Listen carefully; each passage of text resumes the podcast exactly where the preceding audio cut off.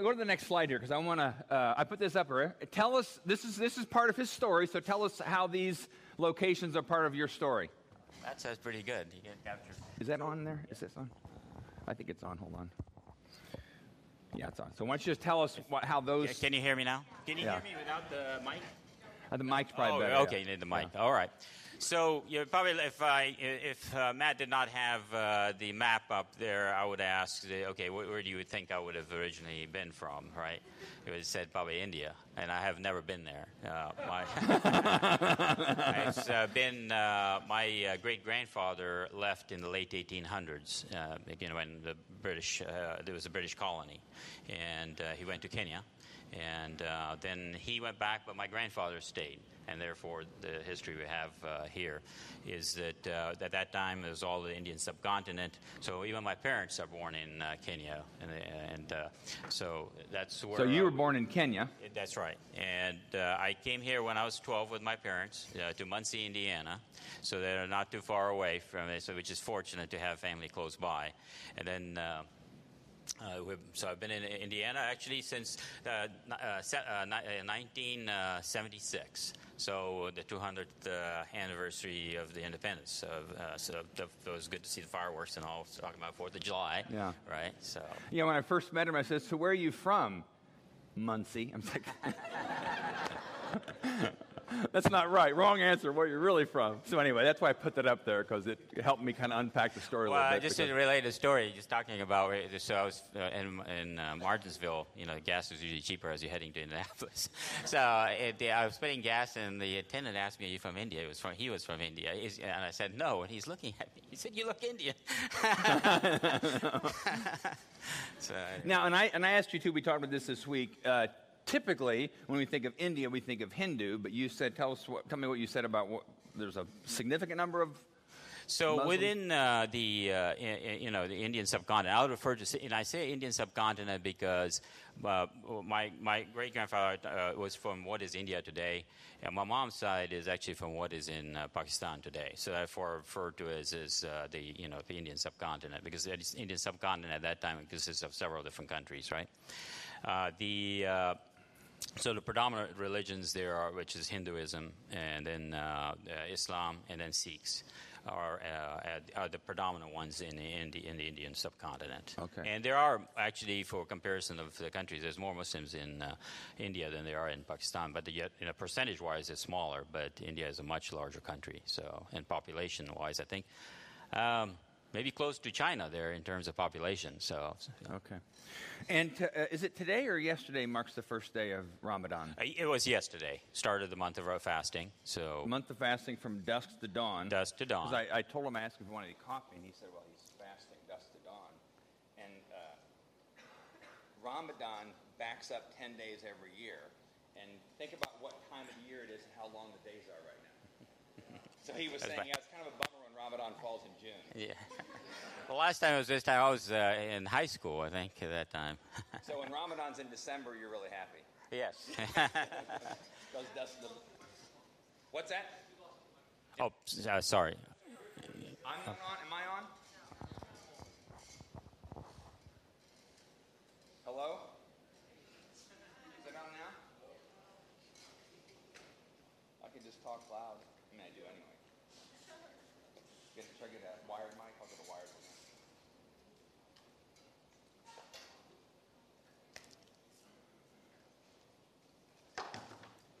one. While Matt's getting the mic on, I just wanted to thank him for uh, giving me, you know, inviting me and giving the opportunity. I think that's great that he's, uh, you know, reaching out to better understand. It would be a much better world if we tried to better understand each other, you know, regardless of what uh, we, you know, what our beliefs are. So. Okay. He's gonna. Once you give another, I'll keep talking.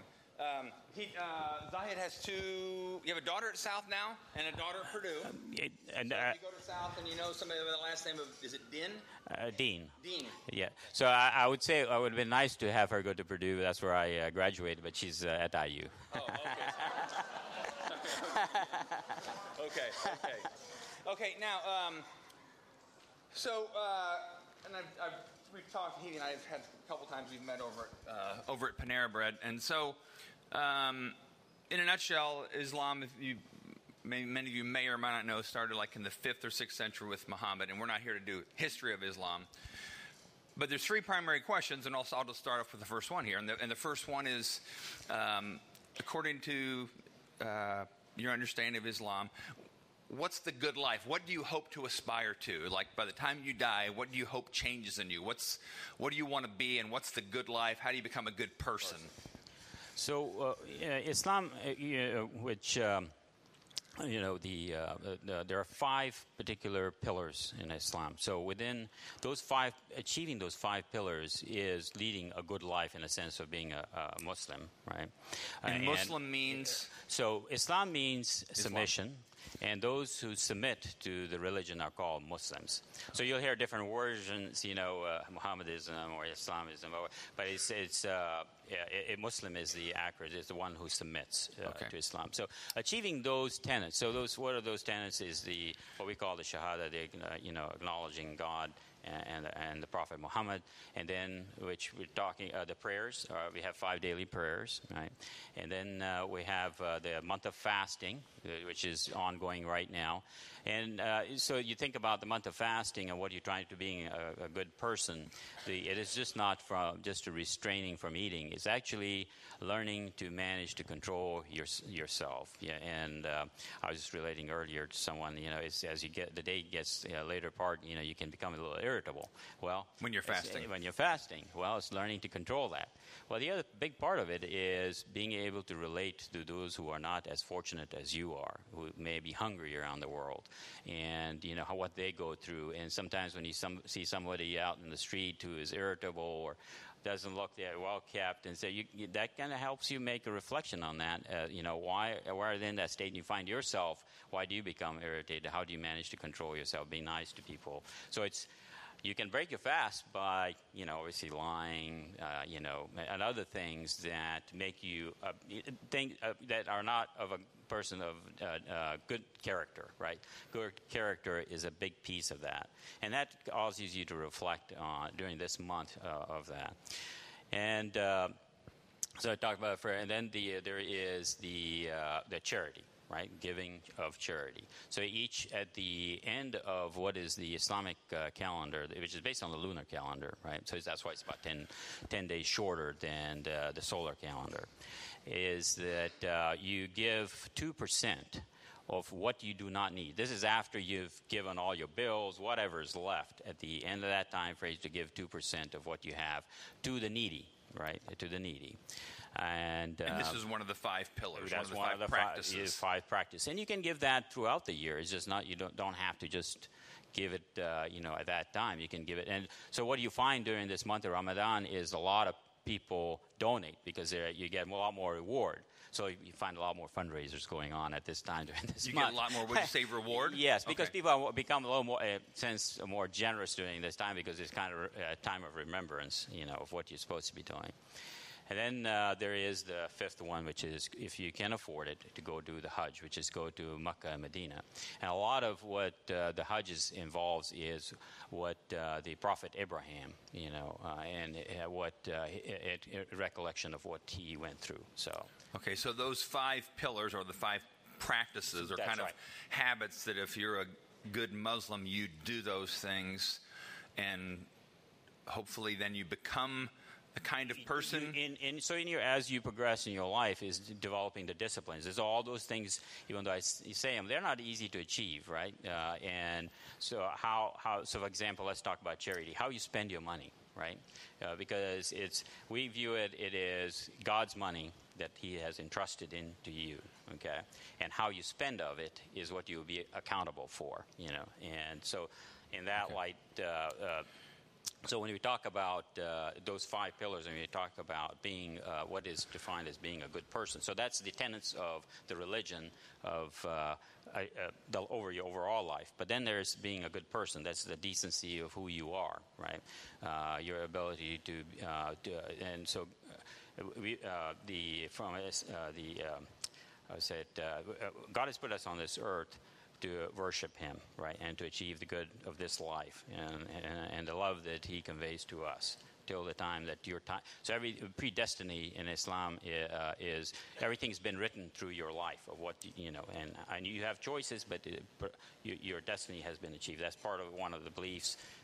So when we talk about uh, the five pillars of Islam, then there are the there are the seven beliefs as well that okay. accompany them, and, and then.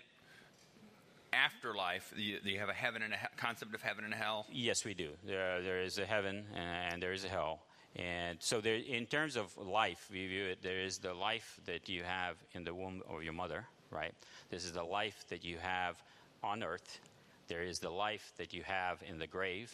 And then the, uh, the, the, your, your, uh, the day of judgment, then whether you end up in hell or hell, is the, after, the afterlife. And, so, and the determination of that is... Good deeds, good works. That's right. It's yeah. So we say we have two angels. Those are, the angel is recording the good you do, and the angel is recording the bad that you do. Okay, and so the, so a ledger of sorts. Yeah, so at the end of the day, it is God who makes that judgment. We may view somebody, okay, but it, we do not know what their internal intention is, right? And you know, you could have a person who's really good, but what, what is their internal intention? So at the end of the day, we say it is God who makes that final judgment on the day of judgment. On the day of judgment of where you end up. He's the final interpreter of the that, ledger. That, that's right. Okay. Now, uh, the next question was about how we're different, but you also said you want to say this is how we're the same, and then we're also going to talk about how we're different. Because one of the things I've said with all these interviews is when I invited Zahid to come, uh, he didn't come affirming all we believe, and I didn't invite him affirming all he believes. Because there are some fundamental differences, significant differences in our understanding of God, Jesus, uh, life, et cetera. But why don't you talk first about how you, how you see that Christianity and Islam are similar? Okay. So uh, the Abrahamic faiths, you have the Judaism, you have Christianity, and you have uh, Islam. So we have uh, up to Abraham, which is the father of the three le- religions, is the, the prophets that uh, came along. So you have Adam, you have uh, Noah, you have Moses. All and I, I, just to relate to you, I, I brought the book here so I could read some of the names so that you could relate to some of the prophets because I have a bad memory too. Uh, okay, so starting with Adam, you have Enoch, Noah, Saleh, Abra- uh, Ibrahim, we, uh, Abraham, we call it Ibrahim, uh, Ishmael, Isaac, Lot, Jacob, Joseph, Job, Moses. So it kind of gives you Ezekiel. So it gives you an idea of what we have. A lot of names that are familiar from the Christian Old Testament. Yeah, and all the way from and then Zechariah and then John and then Jesus. Okay. So John, so, John the Baptist, what we call John yeah, the Baptist would be one of your yes, prophets. Yes, who came before Jesus. Okay. Yeah. And... Um, So uh, in Islam, uh, the uh, uh, up to a point, uh, you know, we all the, we consider all those to be the prophets of God, including Muhammad, who who came after uh, Jesus about six hundred years later. Okay. And so, uh, so there's a lot that commonality of you know what was uh, the, uh, the for example the books of uh, what we call in, in the Quran is the the people of the book, right? And the people of the book are the uh, the Jews and the Christians. And so, for example, the Torah, what the teachings of God conveyed in the Torah, as well as what we call the uh, the uh, the Psalms of David and uh, the uh, uh, um, the Gospel of Jesus include, included okay. in, the, in those books. So now, when we come to Jesus, how how do you understand that we're different in terms of our understanding of who Jesus is? His purpose, his mission, death, et cetera. So would the uh, so there was one uh, when I talked about the basic one of uh, the five basic uh, pillars of Islam, which was uh, the Shahada, la ilaha illallah, Muhammad Rasulullah, which means uh, uh, you know the belief in one God, and so the. That is the where I would say is the major difference between uh, Islam and Christianity. I guess being a ma- major tenet of uh, Christianity is that we don't we view Jesus as a prophet and not uh, God Himself or Son of God. And and you were explaining to me too that uh, our understanding, our version of Jesus' death by the hands of the Romans. How do you understand that to happen? How does the Quran say what happened there? Because we would say that Jesus died and was resurrected. Mm-hmm. You would not say that. That's you right. would say what? So just to give you a little, uh, before I go into that, okay, so you have the Quran, which is we view as God's word, okay? That was God's word conveyed to the Prophet Muhammad via the angel Gabriel, okay? And then you have the practice, the practice of what the Prophet uh, did and what he said, which was his own, okay? Because the Quran tells you, like, for example, the five daily prayers, but it doesn't tell you how to do it. The Prophet said, this is how you are to do it. That's what we call the Sunnah. So the Quran and the Sunnah go hand in hand, because the Quran gives the what we're supposed to do. The practice is what the Prophet showed how to do it, okay?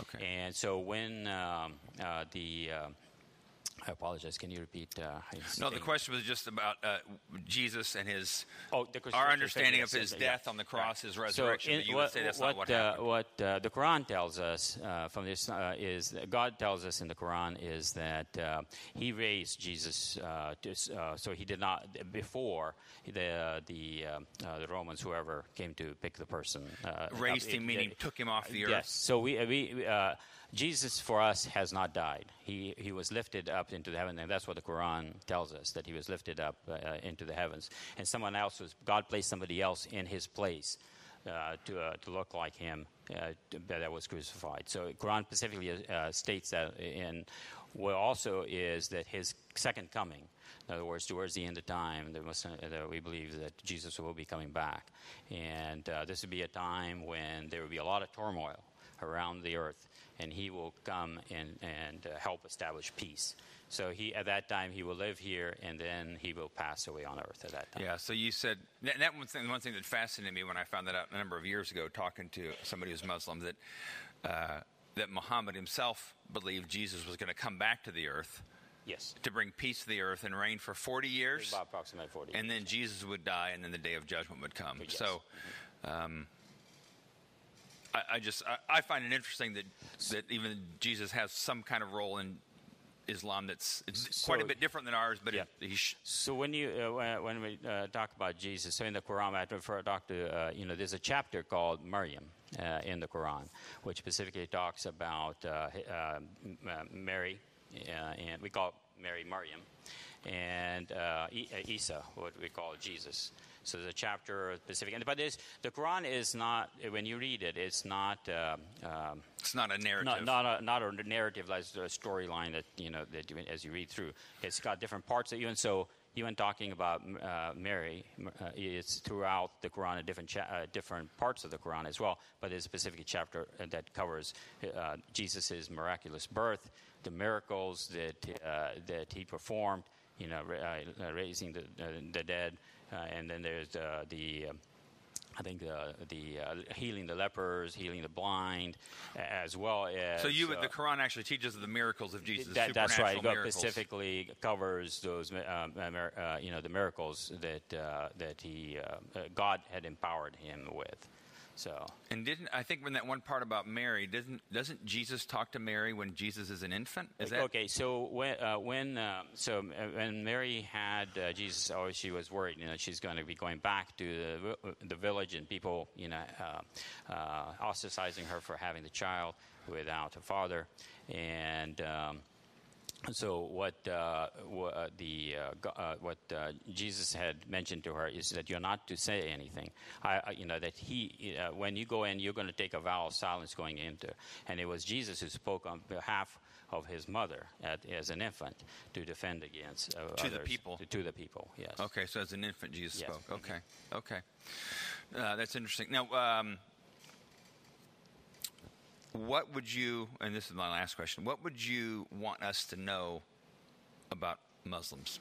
What what what, what do you wish Christians yeah. knew, or what, what do you wish we thought differently, or where do you think there's, a, you know, what, what what would you hope that we think about you or know about you that maybe you just wish, I mean, you have an open mic here, so You're tell us right. what you think about okay. us. Okay, so obviously, you so. know, in, in uh, today's world, there, there is uh, a lot of turmoil going on in, in the the Muslim world with the different nations that, uh, in a sense, if you think they're getting their freedom from the, you know, the tyrants that they had. So they're going this this, this period of time, and they're trying to figure themselves out. So, but I would, uh, uh, besides thinking of the media, obviously, is uh, thinking of Muslims in tar- terms of, they are very common principles that you follow. So you thought, you know, I talked about, you know, being a good person, right? And the tenets of what God has put us to be decent to each other. And, uh, yeah, and uh, that... Uh, as you live a life, regardless of what religion that you are, there are a lot of common things. You know, so I've I've sat through some, you know, when the Dalai Lama came in, if you closed your eyes and you listened to what he had to say, you'd say, wow, those are very common things that we do.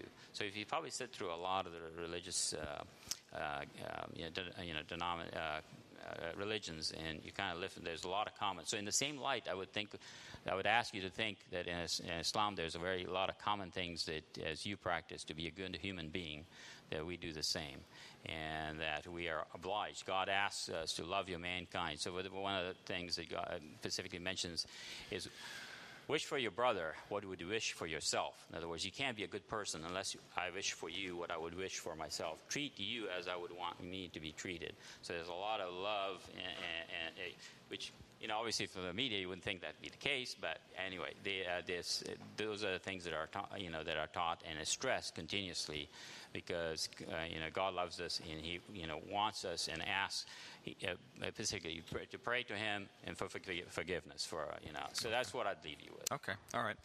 Um, as we close, do you mind if I just pray for you, uh, pray a blessing for you? So if you have, everybody just extend your right hand toward Zahid. Um, God, you are, um,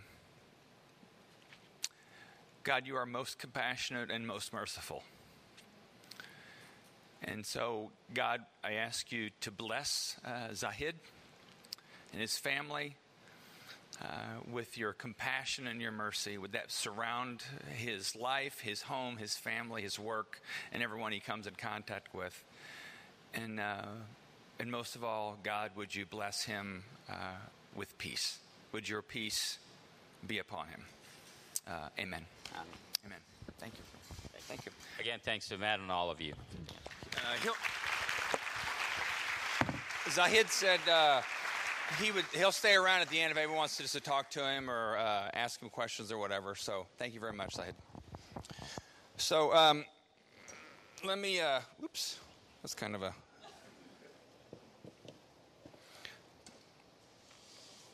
Um, let me pray, and then we're going to just briefly look into God's Word today. So if you're thinking, "Oh, is this going to be a whole sermon?" No, it's not. It's going to be a short one. So all right. Um, God, your word says, uh, you said this to Abraham years and years and years ago, that um, through his offspring, all the nations of the earth would be blessed. And God, we believe um, your, the Bible teaches us that we are your offspring.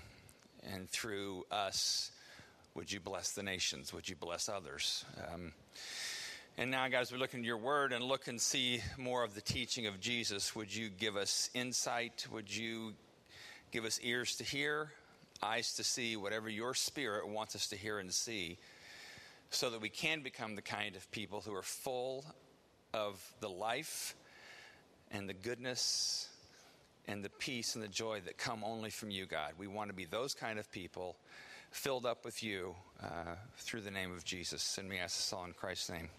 Amen.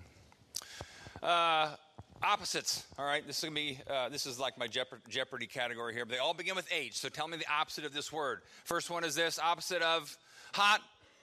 Cold. Oh, that's pretty easy. All right. Next one. Opposite of humid is dry. Because this is today's weather. All right. Opposite of heavy. Light. Opposite of hurry. A little more difficult. Opposite of hurry. Slow.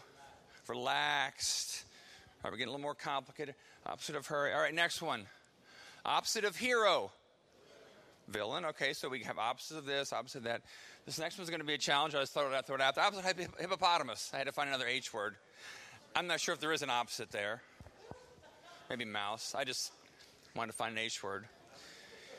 But this next one here is the word for the day. What's the opposite of hypocrite? Don't answer yet. Just think for a second. What's the opposite of a hypocrite? Again, don't answer it yet. And like with hurry or hero or hot or humid, in order to consider the opposite, you have to know the qualities of the word we're talking about. So now I want you to think just for a second. When I say the word hypocrite, kind of like when Dan said jealousy, when I say the word hypocrite, what comes to mind? What words are associated with that? Now, now I just want somebody to people to say it out. What comes to mind when you hear the word hypocrite? False. False. Fake. Fake. What else? What's that? Inconsistent. What else? What's a hypocrite like? So what's the opposite of hypocrite? Faithful, real, authentic, genuine, true, transparent. Because none of us want to be a hypocrite, of course.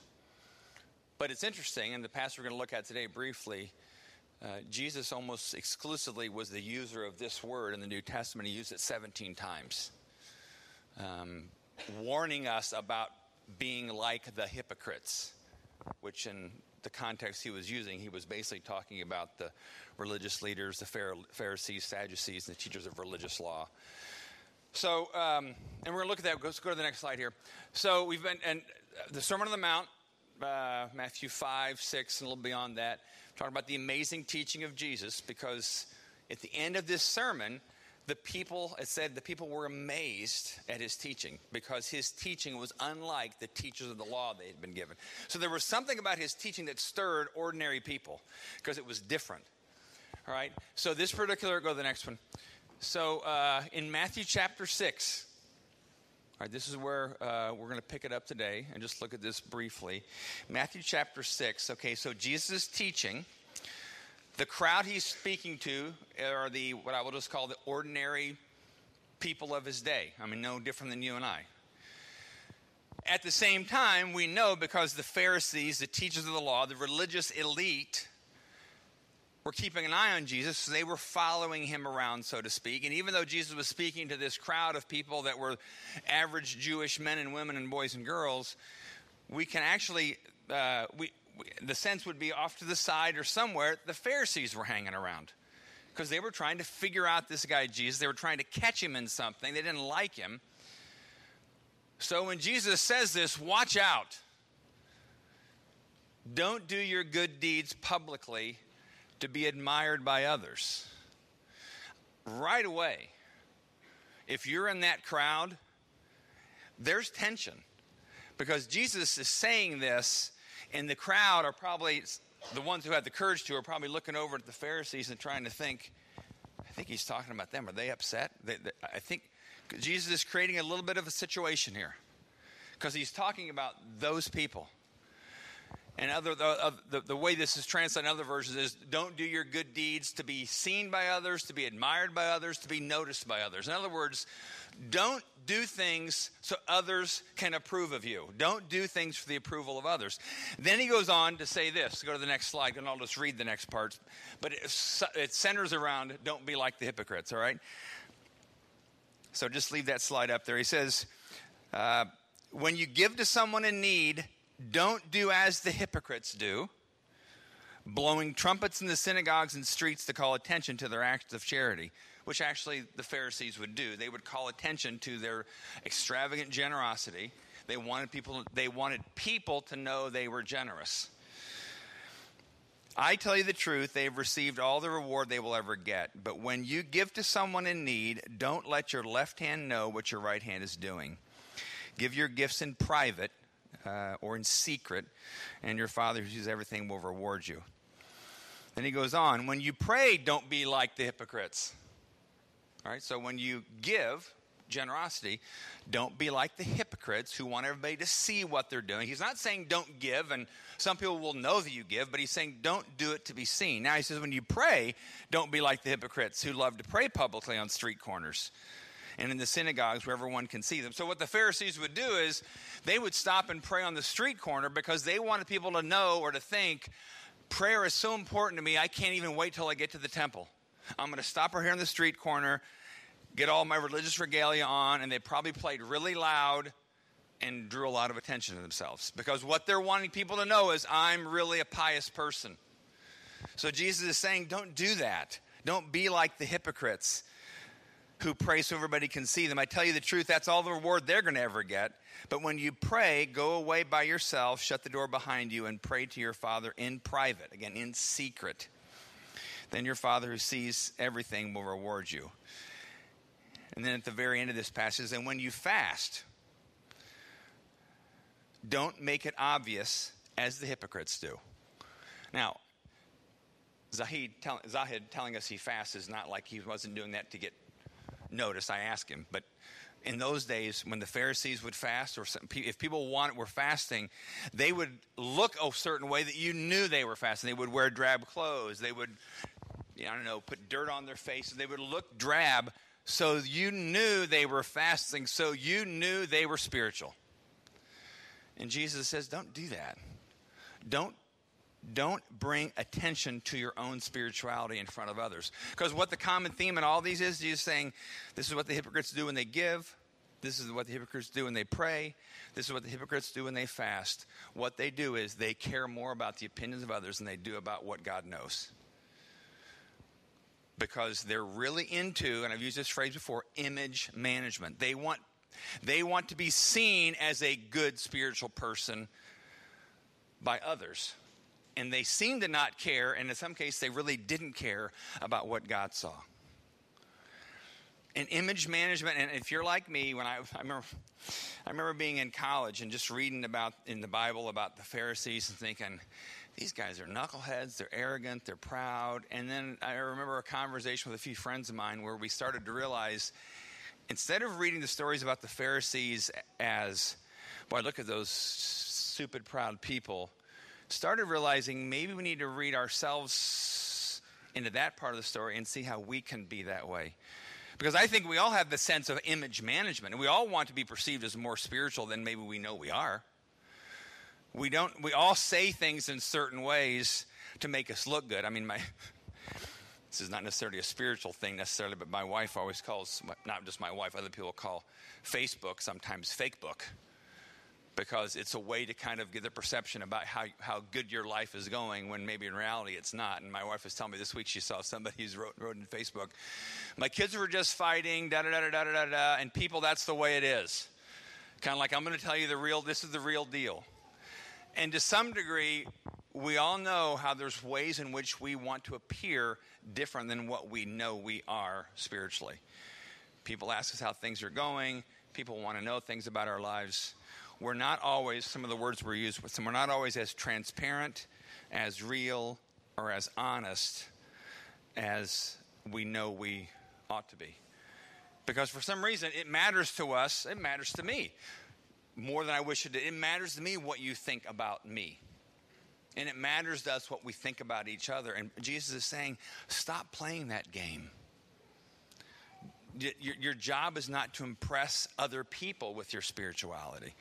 I, I remember uh, years ago, early when I was uh, in ministry, I was preaching a sermon. This is, I don't know, twenty years ago. And I remember about halfway through the sermon, a few of you may have actually been there. It was another church in town. Halfway through the sermon, having this intense feeling of, I'm not doing a very good job. I'm not impressing these people. And I actually stopped the sermon. I, this is one of those sermons where I wish I would have been a trap door on the stage. Every, every pastor knows what I'm talking about when this. I stopped the sermon and I said, you know, I'm going to stop right now because I'm sensing I care more about what you're thinking about me right now than what's than what you're learning about God. And I just and I just kind of rambled for the next ten minutes about how I felt like I was being fake up there. Somebody told me later it was the best sermon I ever preached. Um, But we all we all know that pressure of if somebody says, how's it going? Or, you know, how's your life with God? We, or just we, we figured out ways to look good to other people. So here's two questions I'm going to put up there. Here's one question I want to ask. I want you to think about yourself. How are you like the hypocrites? Because Jesus keeps saying, don't be like them. Don't be like them. Don't be like them. Don't do things to get approval from other people, especially in terms of religious approval. How are you like them? How am I like them? Are there times where being vulnerable or open or transparent about your life is the last thing you want to do because you're concerned that someone may think negatively about you? even though it may be true, but telling the truth is less important than their opinion of you, because you really want them to still think you have it all together, even though you know deep in your heart your life is falling apart. You just don't want people to think that. Or when people ask you certain questions or you, certain ways you say things, are there ways in which you're no different than the hypocrites that Jesus talked about? And the point Jesus is making here is not to make us all feel bad. What he's trying, the point he's making is you can be free of that kind of life. You don't have to live in this game of trying to impress other people. You don't have to live in that game anymore. It's uh, it's it's kind of like uh, when we were all in junior high. Junior high especially is when you start playing that game of who's in what social sphere, and you want to know what part of the ladder you're on. And in junior high especially, you don't want to spend any time with the kids on the lower end of the social sphere because you don't want to be labeled like them as being a loser. So you hang out with the – we play that same junior high game as adults with our spirituality. We kind of – we don't – we're trying to figure out how to posture ourselves as part of the better group. And it's a game that Jesus would not play, did not play, and he's telling all of us, you don't have to play that game. Because the game is not, that's not the game. The, the important thing is, what does God think about you? And here's the other question I want you to ask this week.